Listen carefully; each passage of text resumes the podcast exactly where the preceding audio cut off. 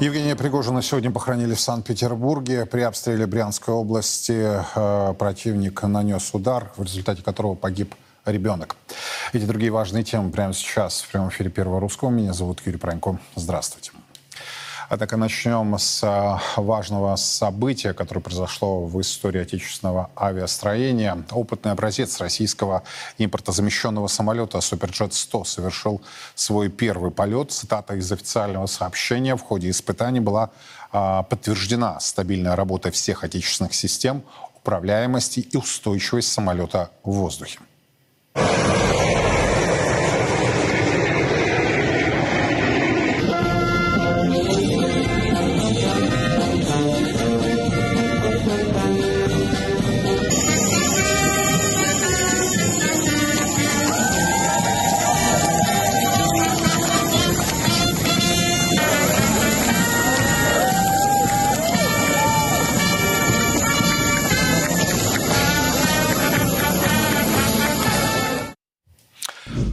О значимости этого события прямо сейчас говорим э, с Романом Гусаровым. Роман, здравствуйте.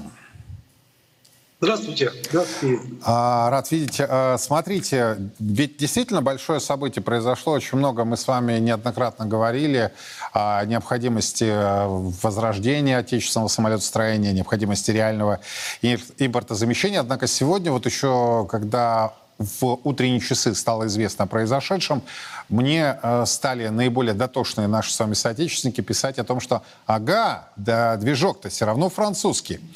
Я э, журналист очень скрупулезный, как и вы, да, э, допытался все-таки до авторов э, что и как.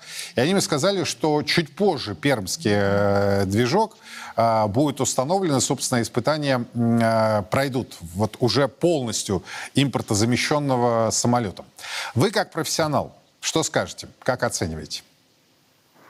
Ну, абсолютно все верно. Как раз э, специалисты знают, что создать авиационный двигатель значительно сложнее, дороже и дольше времени необходимо, э, чем самолет. Обычно всегда самолет идет впереди, а двигатели несколько запаздывают. Просто потому, что авиационный двигатель — это самое сложное устройство, придуманное человеком. На самом деле сложнее двигателя ничего нет авиационного.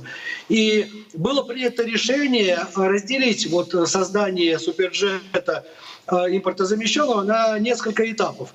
На первом этапе первый опытный образец уже с российскими компонентами в основном э, был поднят воздух на российско- российско-французскими двигателями САМ-146. Для того, чтобы не задерживать испытания. Уже те системы, которые созданы, надо испытывать, отрабатывать, а уже второй экземпляр, второй опытный образец Суперджета э, будет с двигателем ПД-8. Во всяком случае, двигателисты обещают завершить сертификацию этого двигателя, который сейчас летает на летающей лаборатории к концу года, а после получения сертификата его можно будет поставить на крыло опытного самолета, и, соответственно, уже второй самолет подключится к сертификационным испытаниям, а затем еще и третий. И примерно через э, полтора года, ну, к концу 2024 года, мы ожидаем завершения сертификации всего самолета, включая полностью все российское оборудование и российский двигатель.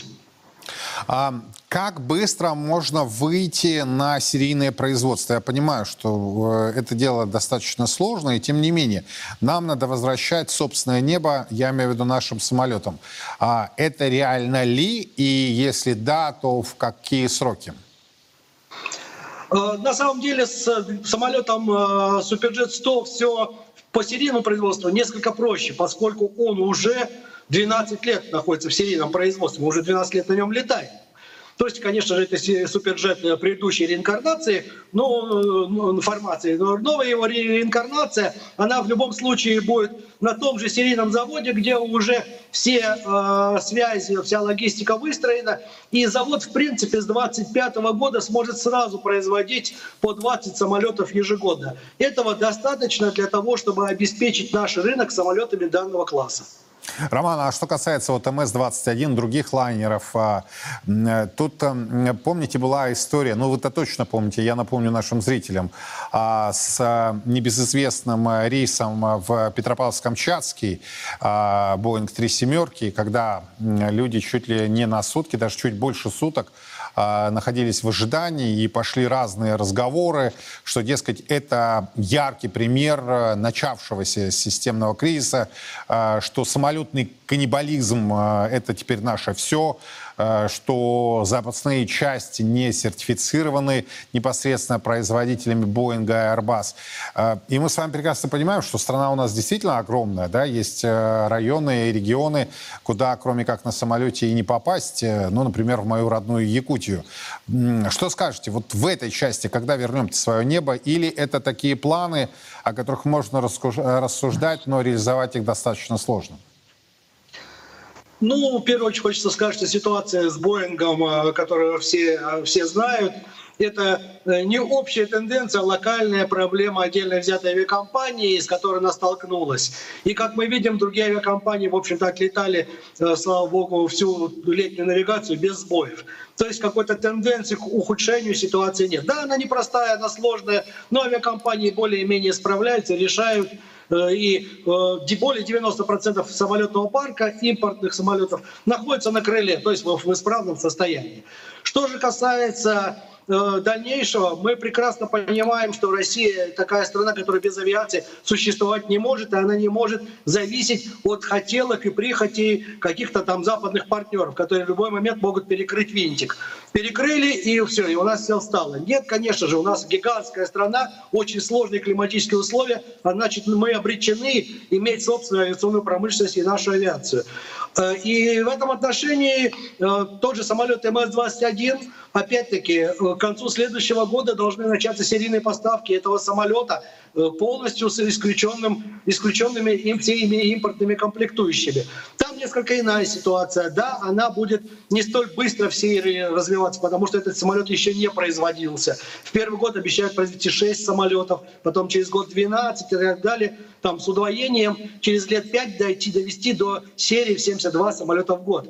Но в принципе, если все эти планы будут реализованы в срок, то к 30 году примерно на две трети мы сможем заместить импортный авиапарк нашими отечественными самолетами.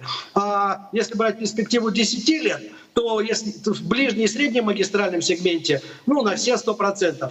Единственный сегмент дальней магистральной достать действительно это сложный, очень самый сложный сегмент. Кстати, всего два производителя в мире производят самолеты для этого сегмента. Это Boeing и Airbus, и больше никто. И умеют делать такие самолеты еще плюс Россия и больше никто. То есть у нас есть такие технологии, наработки, школа, у нас есть самолет Ил-96.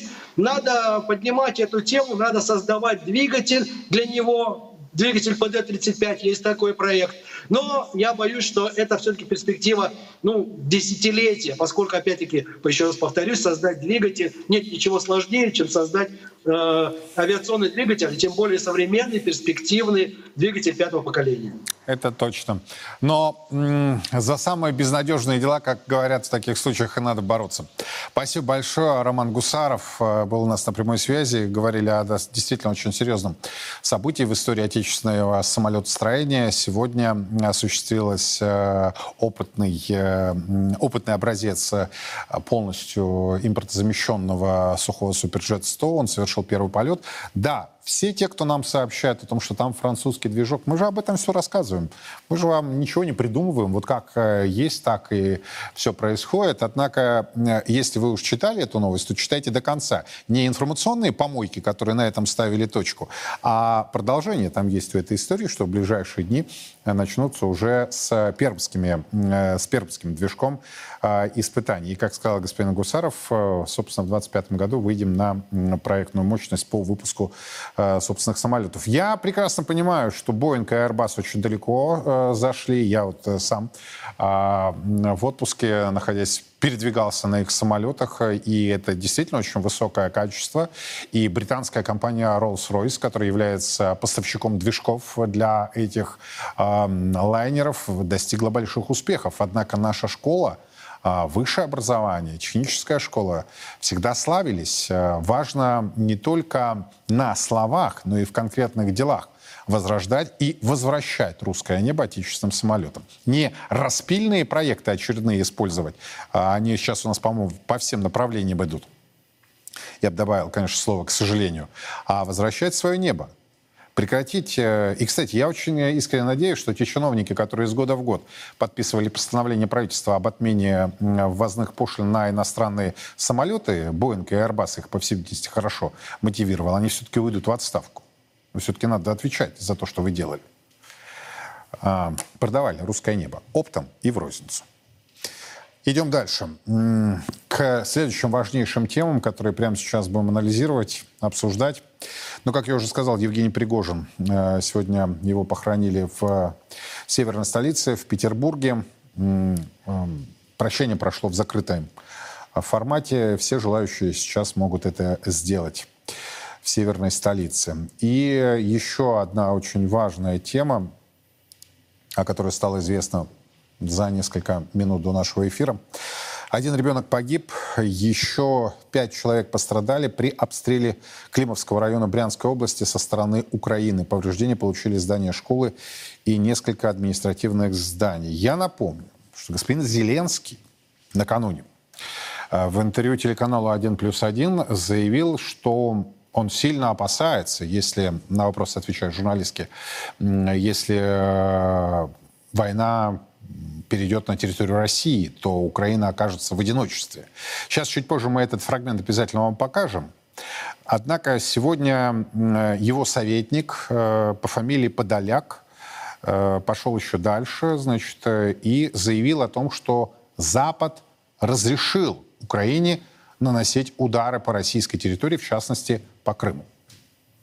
Сегодня уже консенсус абсолютный. Сегодня уже консенсус абсолютный относительно того, что мы можем уничтожать все российское, например, в Крыму. Я напомню, год назад, даже когда какие-то удары были по Крыму, все говорили, нет-нет, давайте только без этого. Сегодня абсолютный консенсус тождествен количеству стран, которые нас поддерживают, что мы можем уничтожать все российское на оккупированной территории.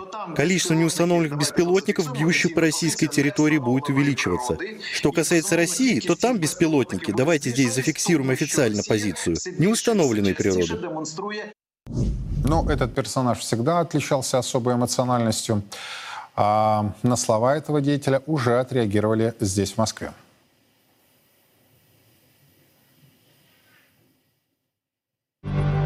Украинские преступники объявили, что им согласовали любые удары по всему российскому, например, в Крыму.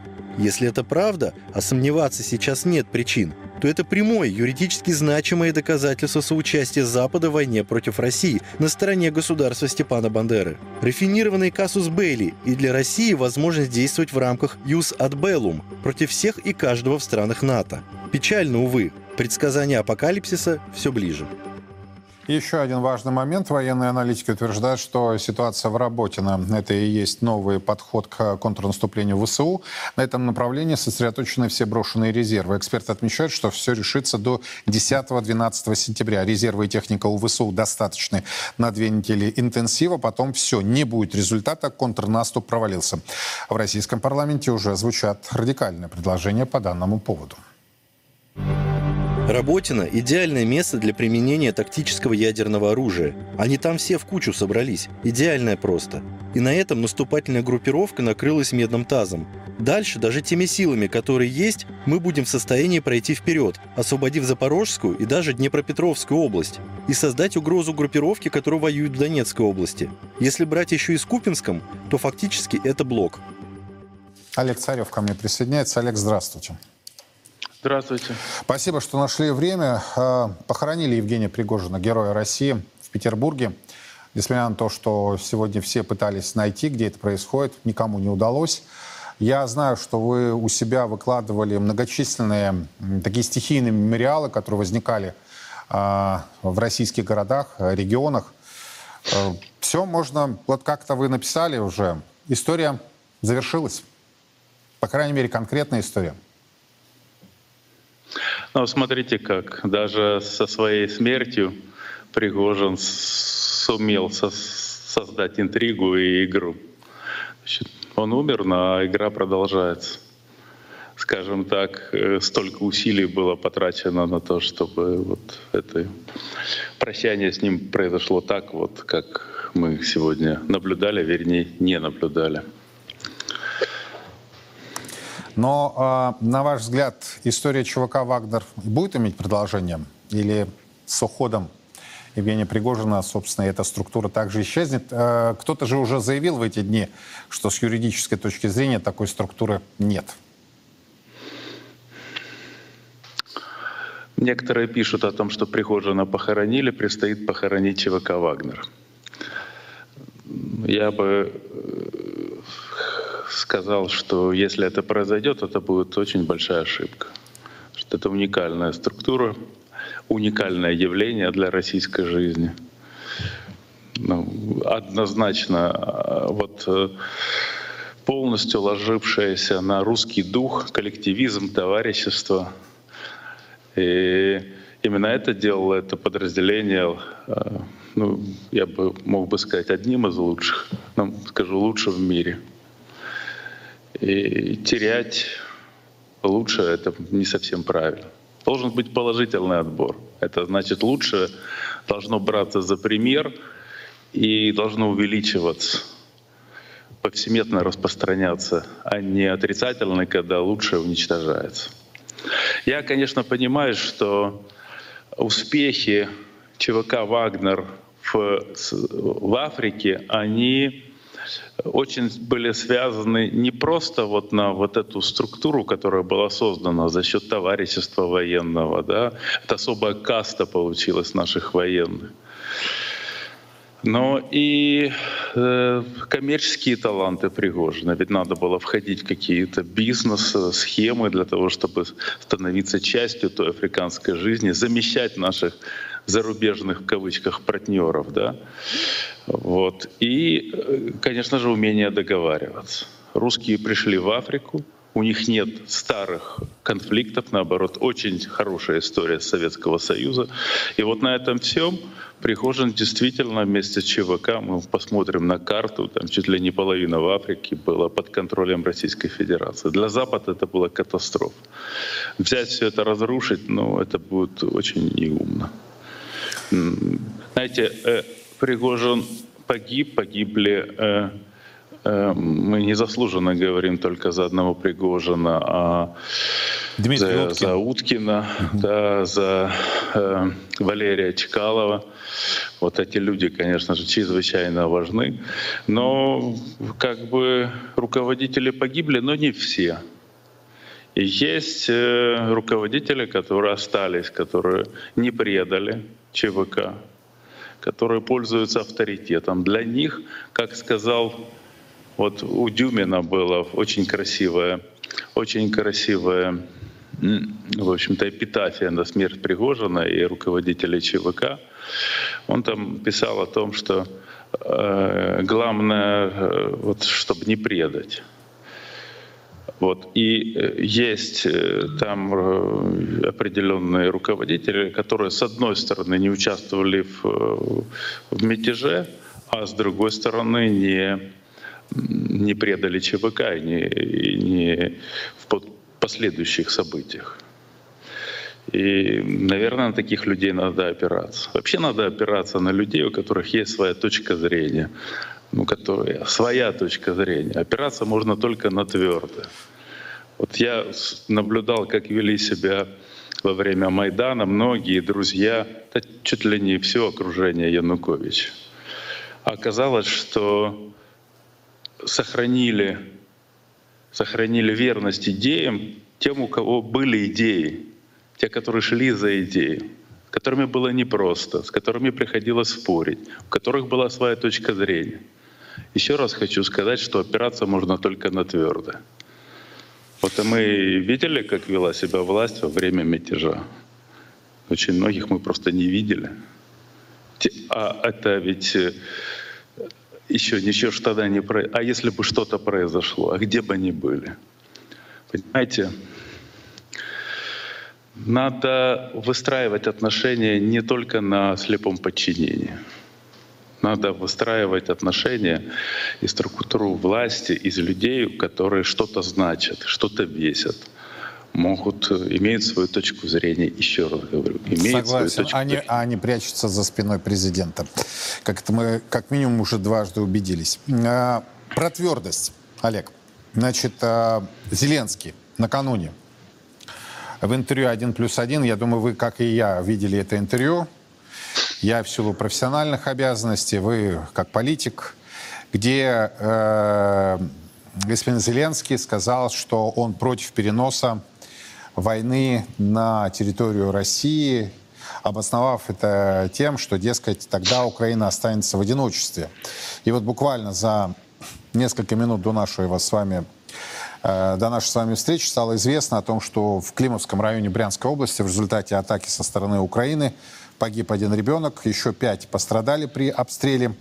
Э, повреждения получили местная школа, административные здания. Вот давайте сейчас Зеленского послушаем, а затем вы прокомментируете. Израиль воює. Дивлячись, яка це війна. Израиль воюет, смотря какая это война. Мы готовы воевать долго, не теряя людей. Вот так может быть. Минимизировать жертвы. Как по примеру Израиля. Можно так жить? Можно. Можно. Война повинна Война должна перейти на территорию России. Есть большой риск, что в таком случае мы точно останемся одни. Он постоянно себя сравнивает с Израилем. Ну ладно, я не буду вам задавать этот вопрос, для чего он это делает, да? А это, по-видимому, какое-то самое внутреннее самоощущение. Но как быть э, со словами и с делами? То есть ты вчера сказал, что перенос войны на территорию Украины, а, на территорию России означает а, а, одиночество. И сегодня погибает, погибает ребенок, раненый дети и взрослые в Брянской области. Дуализм, непонимание того, что происходит, или ложь? Ну, отвечу на вопрос, который вы не задали. Он э, сравнивает себя с Израилем, потому что вообще у Зеленского сейчас катастрофическая ситуация. Ему говорят, надо идти на выборы. Он понимает, что пойти на выборы он проиграет, их просто проиграет. Однозначно проиграет. И он для себя выбор сделал. И когда он сделал выбор, что на выборы он не идет, он, он э, это, на самом деле он сделал не один выбор, а два. Второй выбор — это то, что война будет продолжаться. Любыми способами. Даже если не будут, будут давать минимум оружия. Даже если линия фронта будет стоять, он будет стараться проводить обстрелы и доставлять какие-то вот, вот чтобы картинка войны не пропадала. Почему? Потому что иначе потеря власти на Украине. Как только война прекращается, идут выборы, его сносят, он отвечает за те преступления, которые он совершил. Поэтому ответ на вопрос о том, что выборы будут через год, а другими словами, после дождичка в четверг, это ну, через год, а через год можно сказать, ну видите, война не прекратилась, давайте еще через год. Вот это попытка, в общем-то, отсрочить неминуемое. И обстрелы будут продолжаться. Тут будут продолжаться. Это вот свойство режима. Зачем он Зеленского. тогда это произносит? Ну, он э, что говорит? Он говорит о том, что переносить линию фронта на территорию Российской Федерации, исконную, да, это э, полностью лишит Украину поддержки. Это так. Он правильно говорит. Но обстрелы он будут, э, э, они будут проводить. Другое дело, что мы видим, что Крым сейчас защищен, ну я не побоюсь это сказать, эта практика показывает лучше, чем Московская область и город Москва. Эти, потом то количество беспилотников, то, которое сбивается у нас за день. И люди этого вообще не ощущают. Я вот э, там, пляжи полные. Те, кто осмелился приехать и сделать выбор в пользу Крыма, они наслаждаются э, пляжем, морем, спокойным отдыхом и по очень хорошим ценам, потому что вот цены из-за того, что вот такая ситуация в Крыму очень низкие. Просто вот э, как бы те, кто рискнули, оказались, что они рискнули не зря.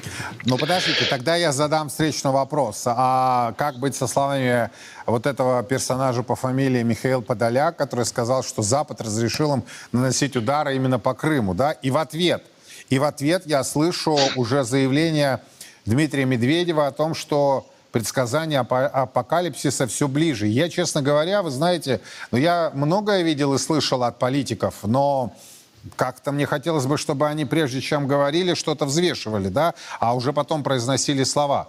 Или э, это такая вот э, игра на публику, простите за прямоту, но только с вами я, наверное, могу ее обсудить, Олег. Что по факту, на ваш взгляд?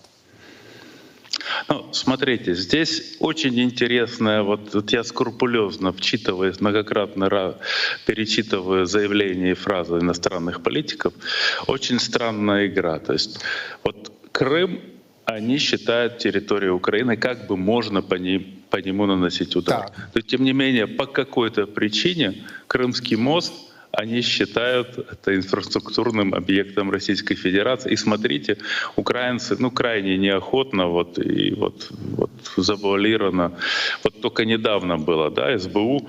И это, то, это они, ну, просто там была ситуация сейчас. У Малюка такая ситуация, что ему пришлось как бы повышать собственную значимость, и он пошел на то, чтобы озвучить то, чего на Украине никогда не озвучивали, о том, что удары по Крымскому мосту были украинские. Но э, это одно, но это не так важно.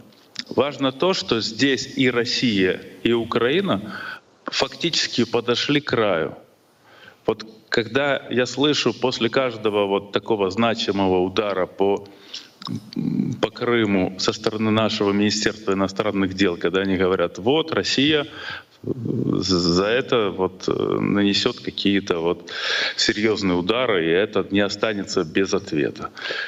Но дело в том, что и Россия, и Украина сейчас наносят вот максимум ударов и наносят все удары, которые могут нанести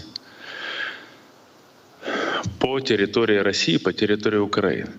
То, что и, и особенно это касается Украины, все, что могут плохого сделать, они уже либо делают, либо сделали. Больше они сделать не могут. Поэтому заявление э, Мих, Михаила Подоляки, ну, оно такое, Подоляка, да, оно, оно информативное, оно ничего из этого не следует. Ну вот, а что касается заявления наших э, депутатов, чиновников о применении тактического ядерного оружия, мне кажется, что надо внимательно слушать нашего президента. Наш президент сказал, что это недопустимо. А когда э, у нас наши чиновники и депутаты заявляют о том, что или на ток-шоу обсуждают, вот как мы жахнем там, и, надо ли жахнуть ядерным оружием по Украине, то после этого получается, что нашему президенту опять приходится делать заявление и говорить о том, что мы этого не сделаем. И здесь два минуса. Вот тактич, э, тактическое, стратегическое ядерное оружие. Это оружие сдерживания. То есть нельзя, когда мы говорим о том, что мы не применим ядерное оружие, это плохо, потому что значит его не будут бояться, а, а должны бояться. Цель этого оружия в том, чтобы его боялись. Но когда у нас безответственные товарищи заявляют о том, что мы применим это оружие, то потом приходится первым лицам государства еще раз заявлять о том, что мы не применим, потому что, ну, потому что ну, России не хочется выглядеть э, каким-то вот страшным варваром, да, с ядерной дубинкой в руках. И поэтому приходится делать потом Владимир Владимировичу такие заявления. То есть самое умное в, этом, в этой ситуации — это глубокомысленно молчать. Вот с этим у нас, Браво, конечно, Олег, браво. Вот а, а особенно отдельным политикам, а, разнокалиберным, а, вот этот совет, он прям должен быть руководство к действию, глубокомысленно молчать. Я уже продолжу тогда фразу Олега Царева — может быть, сойдете за умных. Ну, потому что так нельзя. И, с другой стороны, то, что мы с Олегом неоднократно обсуждали, если вы сказали, делайте. Делайте. Либо не говорите. Но не надо говорить. Не надо сотрясать воздух. А так получается, в заголовках появились, в телеграм-каналах их всех процитировали, все, этот информационный шум схлынул, а Россия осталась как вот... Э, своеобразное создание, после которого приходится выходить президенту и м, делать уже свои заявления, взвешенные. А, Олег, если вы не против, я хотел бы с вами еще две темы обсудить, которые, на первый взгляд, вроде бы даже между собой не связаны. Одну из них, кстати, мы затронули, точнее, вы уже затронули. Но, на мой взгляд, все-таки они, обе темы, имеют прямую корреляцию. Вот о чем идет речь. Госпогранслужба Украины сегодня опубликовала видео, как полуголого мужчину пытались вывести в автомобиле за границу в Украины в нише для запасного колеса а его беременная девушка-иностранка. Когда мужчину обнаружили, они с девушкой устроили скандал. Успокаивать их пришлось полиции, которая решила эвакуировать. А, тогда девушка сперва значит, легла под колеса. Вот это было очень хорошо видно на кадрах. Пыталась сымитировать наезд на себя, а потом попыталась сбежать на авто. Они оба задержаны. Это вот первая история, да. А вот, э, собственно, вторая, о которой мы уже частично говорили. Зеленский заявил, что если Запад хочет, чтобы на Украине прошли новые парламентские президентские выборы, то на это страны Европы и США должны выделить как минимум 5 миллиардов долларов. Сегодня же персонажи из окружения Владимира Зеленского заявили, что выборов не будет, потому что в стране военное положение. Вот объясните мне, Олег, что происходит с украинцами, если один из них, если точнее так, его жена запихала его, да, вот э, в... Э, я даже не представляю, как она его туда запихала, вот в это э, колесо дополнительное, да, попыталась, э, и я так понимаю, достаточно успешно она это сделала, чтобы вывести, то есть люди идут уже на все, лишь бы покинуть пределы Украины, уже ни для кого не секрет, что за пределами Украины они очень такие резвые становятся, да, и большие патриоты, а вот как-то на самой территории не очень, и пытаются вот в этих запасных колесах э, вывозить. А второе, ведь связано это с тем, что Зеленский принял решение не проводить выборы, как вы сказали. Ну, женщина сбила первый шлагбаум, там, по-моему, в конце еще будочка, там, метров 50 и еще один шлагбаум. И она, ну, то есть она была в отчаянии?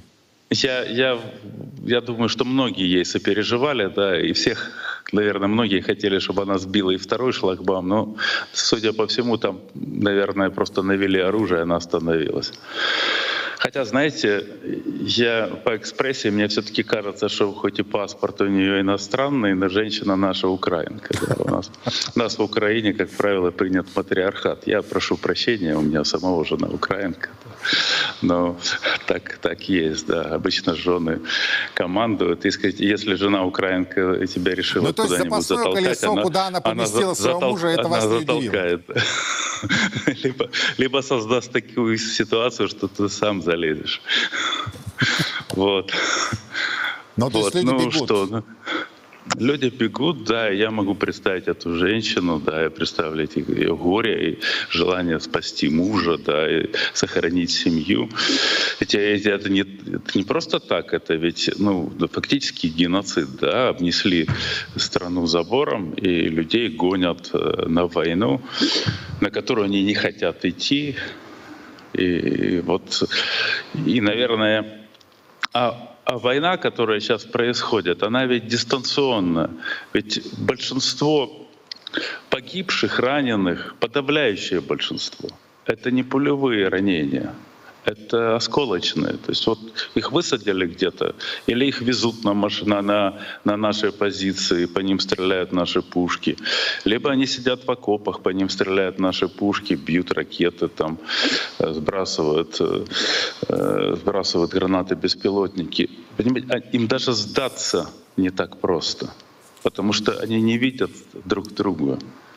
Вот. И, и вот их привезли, и потом увозят э, погибшими, ранеными, э, ампутируют руки, ноги. А они противника не видели, они не стреляли в него. Вот, вот штормовые бригады, да, вот и наши, и их, а так в основном в основном люди погибают и ранены из-за осколков. И несмотря на это, вы говорите о том, что Зеленский принял решение не идти на выборы. То есть э, он загнан в угол, и он будет продолжать э, то, что он делает. Да, он принял это, он принял, он фактически, э, то есть прозвучало как одно решение, да. Но на самом деле одно решение не идти на выборы подразумевает второе. Это не прекращать войну он не собирается прекращать войну. Но тогда у меня и возникает вот вопрос, он самостоятельный и вот здесь вот заявление, актор? И вот тут заявления, которые вот звучат время от времени вопросы в зарубежных СМИ, а что будет, если Зеленский погибнет? Но можно ответить о том, что сохранятся жизни как и русских, так и украинских солдат. Много, тысячи жизней. Вот он ради себя, ради своего окружения сейчас э, будет продолжать войну. Я вновь задам этот вопрос, Олег. Мы как-то его тоже по касательной с вами обсуждали. То есть он стал самостоятельным игроком, и если в Вашингтоне или в Брюсселе примут решение о неком компромиссе, несмотря на все эти публичные заявления о том, что этого не будет, он будет, он способен и у него есть ресурсы проводить самостоятельную политику? Вспомните ту статью, которую мы обсуждали в Аркинсе, да? Newsweek, да. да. Она, она заканчивается тем, что автор говорит о том, что ряд стран выходят из-под контроля Соединенных Штатов. И это Украина, это Великобритания и ряд восточноевропейских стран. Ну, то есть фактически блок Великобритании, который играет свою игру. И Зеленский бы не смог бы, он духу бы не хватило самостоятельно переть против всего мира. Но англичане его поддерживают. Но мощь вот, Англии и в разрушение... И мощь Америки все-таки разные, а, разные потенциалы, разный масштаб. Да. Да. Масштаб разный. Но, Но они способны его поддержать. Поддерживают, наверное, выдали паспорта, наверное, денег у них достаточно. И как бы дали гарантию о том, что при самых плохих вариантах они смогут уехать в Великобританию. Наверное, так. И посмотрите, как было при Стамбульских соглашениях. Ну, там прямо вот Киреева убили, который ну, делал все для того, чтобы сразу же договориться. Он работал с украинской стороны. Его показательно убили. Кто убили? СБУ, которая в тот момент времени работала полностью под под э, Зеленским. А где числился Киреев? В ГРУ, которая работала на Соединенные Штаты Америки. То есть сотрудника ГРУ демонстративно убивают сотрудники СБУ. Понимаете? Вот э, и это, это причем им надо было демонстративно это сделать, для того, чтобы показать свою власть о том, что вот переговоров не будет. Вот тот человек, который работал на переговорах с украинской стороны, его убили. Который работал на Соединенные Штаты. И такое происходит там на Украине. Знаете, ну убили демонстративно одно, а снять с работы, завести уголовное дело. Вот такая война идет там постоянно. Я это вижу пофамильно. Я этих людей знаю, они работали. Эти у нас не так, э, вот э, политический, вот этот наш украинский бомонд, он не такой большой. Поэтому люди, которые работали там в партии регионов, сейчас работают и у Юлии Тимошенко, у Порошенко, и в офисе президента. И кто-то с американцами, кто-то с англичанами. Это все видишь по судьбам, как идет вот такая вот конкуренция внутри Украины. И я, я небольшой специалист в международных делах. Я, я вот общаюсь с Сергеем Глазевым э, по этому поводу. Вот не так давно мы общались. Он говорит, Олег, ну элиты это одни и те же, да, то есть это общие э, международные корпорации, семьи, да, которые вот английские, э, которые потом переехали в Соединенные Штаты, это одни и те же люди. Не может быть такого противоречия. Я говорю, ну вот по Украине я это вижу.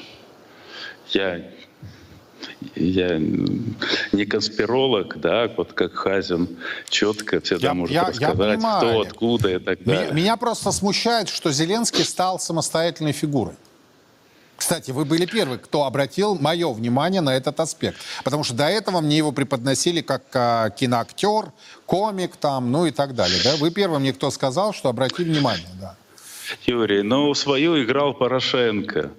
Свою, великолепно играл. Он просто, знаете, он безукоризненно играл. Он умудрялся играть так, что э, в России очень многие считали его своим парнем. Их типа, ну, все могут послушать записи его разговора, выложили с Владимиром Владимировичем, как он общался с Владимиром Владимировичем. Как с дорогим человеком, со, со своим хорошим другом. Вот, вот, и, и, я его очень хорошо знаю, он умеет так делать. Он умеет выстраивать.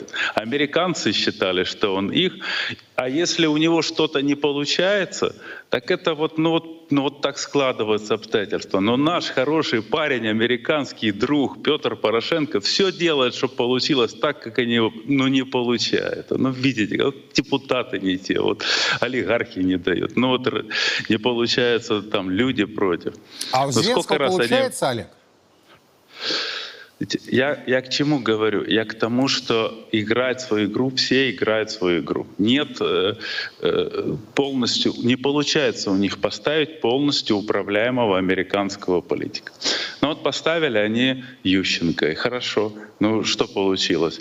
Через некоторое время его, ему жену приставили. Это была спецоперация, чтобы поставить жену, э, которая вышла за него замуж, нарожала детей, контролировала его. И что получилось? Получилось, «Газпром» с его братом создает совместное предприятие, олигархи начинают платить деньги.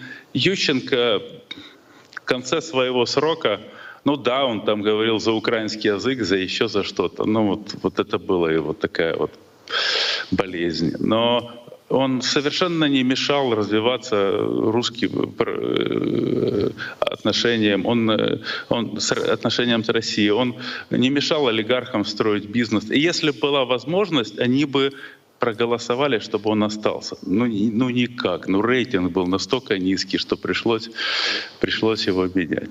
Поэтому вот э, кого бы ни поставили, кого бы ни назначили, все начинают играть свою игру. Американцы очень хотели бы поставить своего вот просто как, не жену, как с Ющенко быть, а просто поставить своего человека. Но не получается у них. Да, отсюда и все проблемы. Спасибо большое. Олег Царев был у нас на прямой связи. Говорили о очень многочисленных громких заявлениях, вот, которые сыпятся как из рога изобилия. Я хотел бы... Вы знаете, э, мне представляется, период э, холодной войны политики были более ответственные. Они сперва думали, а потом говорили. А сейчас, мне представляется, политики говорят, а потом думают. Что же они сказали? Вот хотелось бы, чтобы степень ответственности зашкаливала, прежде чем они писать, читать, говорить начинают, писать, говорить, рассказывать, прежде чем вообще появлялись на э, телеэкране, либо в телеграм-каналах. Но это мое такое пожелание. Навряд ли они к нему прислушаются. Ведь классно же в заголовках оказаться. И как минимум пару часов в них э, держать и находиться.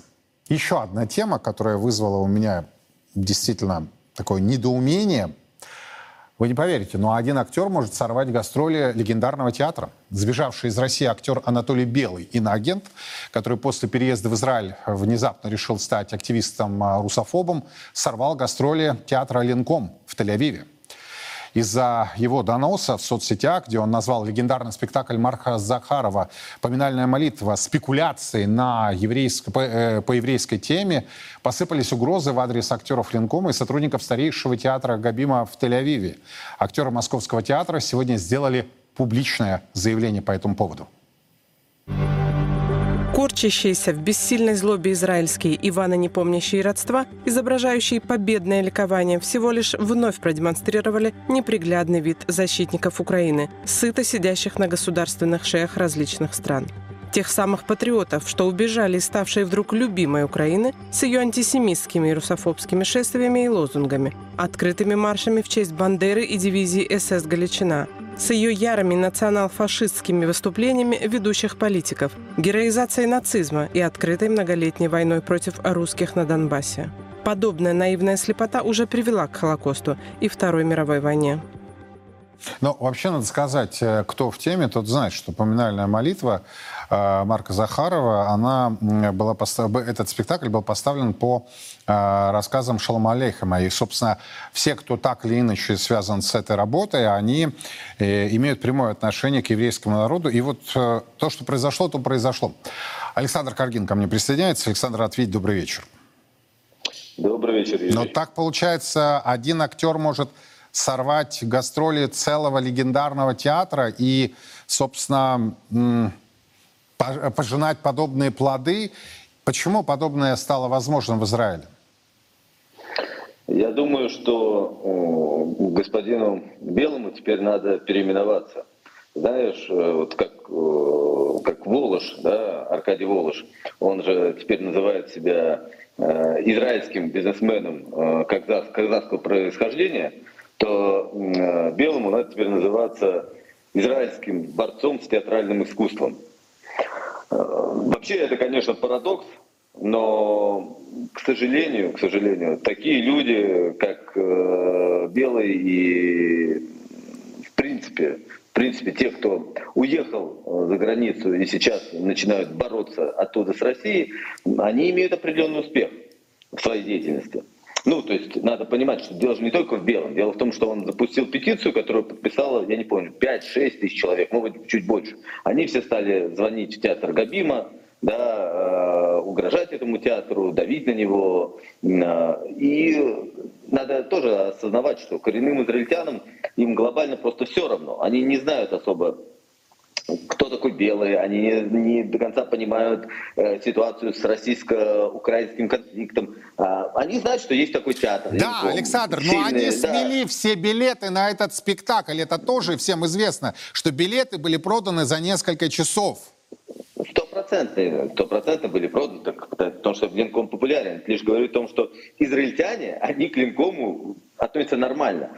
Но администрации театра не нужны проблемы, поэтому они поддались. Это неправильно. Я считаю, что они не должны были поддаваться. Я даже считаю, что они должны были нафиг послать вот этих э, заукраинских активистов. Но они поддались, потому что, ну, как сказать, да, представь, что ты владелец бара, да, и названивают самые разные, там, кому-то дал провести мероприятие, ивент свой, и начинают из-за этого ивента, который, в принципе, приносит доход, но не что-то сверхъестественное. А из-за него начинают сильно давить, э, какие-то проблемы, тысячи писем. Легче отменить. И вот это то, что случилось в Израиле. То есть они поддались этому давлению. Это, конечно, ужасно, но, к сожалению, вот эта культура отмены, которую используют проукраинские активисты, она пока работает. Но вообще у меня складывается такое впечатление, да, что Киев уже... Бороться с завидной периодичностью э, шантажирует Иерусалим. Вот эта история с хасидами, с Соманью, с тем, что мы вас не пустим, мы отменим э, безвизовый режим и так далее, и так далее, что мы не позволим оскорблять своих граждан. Ну, Александр, думаю, вы это тоже все видели, читали и знаете, да? И э, Иерусалим не то чтобы оправдывается, как раз премьер Нетаньяху ведет себя очень достойно, он молчит глубокомысленно молчит по этому поводу, но находятся те, в том числе, кто из его окружения, кто так или иначе это все комментирует. То есть правильно ли я понимаю, что давление продолжается, сопротивление растет, а США не все так а, благополучно. Я сужу со стороны. Нетаньяху до сих пор не встретился с Байденом. Что скажете, вот если а, агрегировать всю эту полноту информации? Юрий, вы правы. То есть это не то, что Израиль как-то полноценно прогинается под э, украинскую, скажем так, повестку. Они пытаются немножко и нашим, и вашим. Э, понятно тоже почему, потому что им надо выжить. Но у них свои задачи. Они зависимы от США, Израиль зависим от США. При этом интересы Израиля на самом деле отличаются от интересов США. И они не хотят ссориться с Россией. И поэтому они пытаются, с одной стороны, не поссориться с Россией, с другой стороны, они не могут игнорировать требования американцев. В случае с э, отменой э, гастролей театра Ленком, это не настолько в Израиле какой-то был глобальный вопрос. То есть я знаю, я общался там с разными израильтянами, э, довольно серьезными товарищами, коренными израильтянами, и они даже не в курсе этого кейса. То есть это все-таки решалось на более низовом уровне. И, конечно, э, здесь большой фактор э, был именно вот в этом э, конкретном актере Анатолия Голубя. У него настоящая фамилия Вайсман. Он, сменил, как бы он сменил фамилию с Вайсмана на Белый. Да, и сменил-то на ее в России. А, Александр, Сменил... просто это, договорите же, да. Да, это вообще очень специфический человек, э, потому что, ну, слушайте, человек, который сделал карьеру благодаря жене, Марине Голуб, если я не ошибаюсь, да, а, у них было 15, он на 15 лет был ее младше, она его устроила в МХАТ Чехова, потом он ее бросил, когда она все ему дала, э, спустя, по-моему, 11 лет брака. А, как я, как я сказал, он сменил фамилию, сейчас он всем рассказывает, какой он такой правоверный, верный, правильный еврей, да, при этом с Мариной Голуб он венчался, раз он венчался, значит он был крещенным, значит он крестился, а сейчас он уже правоверный иудей. Но это человек, который переобувается постоянно в воздухе. Вот что я хочу сказать. Это непорядочный человек. Э, и он запустил эту историю, она довольно как бы тактический характер э, носит. Не надо здесь видеть какое-то, не знаю, решение израильского правительства. Его здесь нет. Это конкретные люди прогнули театр Габима и, к сожалению, сорвали спектакль э, замечательного театра. Но будем надеяться, что рано или поздно, точнее так, я даже не сомневаюсь, что рано или поздно и в Тель-Авиве, и в а, Иерусалиме, и в Хайфе, а, в других городах, в Бершеве люди увидят этот замечательный спектакль Марка Захарова. Спасибо огромное. Александр Каргин был у нас на прямой связи. Говорили о достаточно ну, неприятном таком моменте срыве гастролей Ленкома в Израиле, когда вот один персонаж, о котором Александр так активно э, и подробно рассказал, де-факто сорвал э, эту поездку. Но будем дальше следить за развитием ситуации. Я просто могу вам сказать, что Израиль одна из немногих э, серьезных стран мира, которая не вела ни одной русофобской санкции. И это очень серьезный момент. А израильские авиакомпании продолжают летать в нашу страну. Э, доходит до того, что, вы знаете, вот если вы будете в Домодедово, то будет, значит, стоять, э, ну, я не знаю, там, Эмирейтс, это не реклама, Эляль, а Аль-Арабия, и, и, и вот, вот только у нас, наверное, так вот можно увидеть э, авиакомпании, ну, что ли, не совсем э, сопрягающихся стран между собой. Я сейчас не про Израиль, а Объединенные Арабские Эмираты, а про другие направления. Ну и завершая программу, еще одно, а, один важный момент, важная новость. Наступил, на самом деле, кульминационный момент Всероссийского молебна о победе. Мощи святого великомученика Георгия Победоносца прибыли в Народной Республике Донбасса. Все подробности прямо сейчас. Всероссийский молебен о победе. Вот уже четыре месяца мощи святого великомученика Георгия Победоносца совершают большой крестный ход по регионам России. На текущей неделе наступила кульминация этого великого события. Святыня посетила народные республики Донбасса. Не покорившиеся врагу, опаленные войной русские земли, где молитвы небесному покровителю нашего воинства сегодня особенно важны и актуальны. То, что мощи э, святого Георгия Победоносца прибыли в Луганск. Сегодня это возможность поклониться и для наших воинов, которые представляют разные регионы страны и сражаются сегодня на э, рубежах Донбасса. И это своего рода отдание памяти тем воинам, павшим э, во всех войнах. Действительно, сегодняшние бойцы СВО – это наследники многих поколений русских воинов. И не случайно многие из них сегодня сражаются под знаменами с ликом Христа, Спаса Нерукотворного. Ибо их брань против врагов России и православия не только телесная, но и духовная. И линия фронта проходит в том числе и в каждом храме, где совершаются молитвы о нашей победе. И в эти дни, вчера и сегодня, когда мощи святого великомученика Георгия находятся в нашем соборе, огромное количество людей посетило наш храм, богослужение – возносили молитву, совершали общую соборную молитву духовенства. И все это, конечно же, помогает людям для того, чтобы укрепляться, утверждаться в вере и в надежде на то, что в нашей жизни все с Божьей помощью будет хорошо. Людям героической земли Донбасса прекрасно понятно, о чем нужно просить Господа и его святых угодников. О скорейшем наступлении мира, который невозможен без победы русского воинства. Но, конечно, молитвенно обращаясь к Георгию Победоносцу, люди просят его благодатной помощи в любых бедах, проблемах и вопросах. Каждому по вере, может быть, исцеление даже. Кому-то исцеление, благодать, помощь в жизни. Может, кто-то что-то свое личное просит. Благодать есть благодать. Это идут благодать от мощей. Действительно, Божья благодать – это самое главное, то, без чего невозможно существование всего мира – и Господь дарует ее нам, в том числе через наших святых. Святые великомученичи и победоносчи Георгии, моли Бога о нас.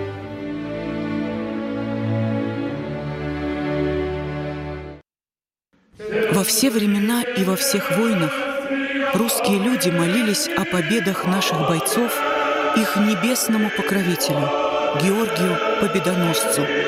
В 100 городах 89 регионов России пройдет всероссийский молебен святому великомученику Георгию Победоносцу.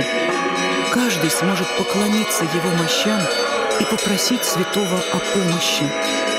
Нет сомнений, молитвами Георгия Победоносца Господь защитит наших воинов и дарует нам новую, великую победу. Андрей Пинчук, первый министр госбезопасности Донецкой Народной Республики, герой ДНР, полковник запаса, доктор политических наук. Честно о спецоперации. Говорим, о чем другие молчат. Сила в правде. И только так победим.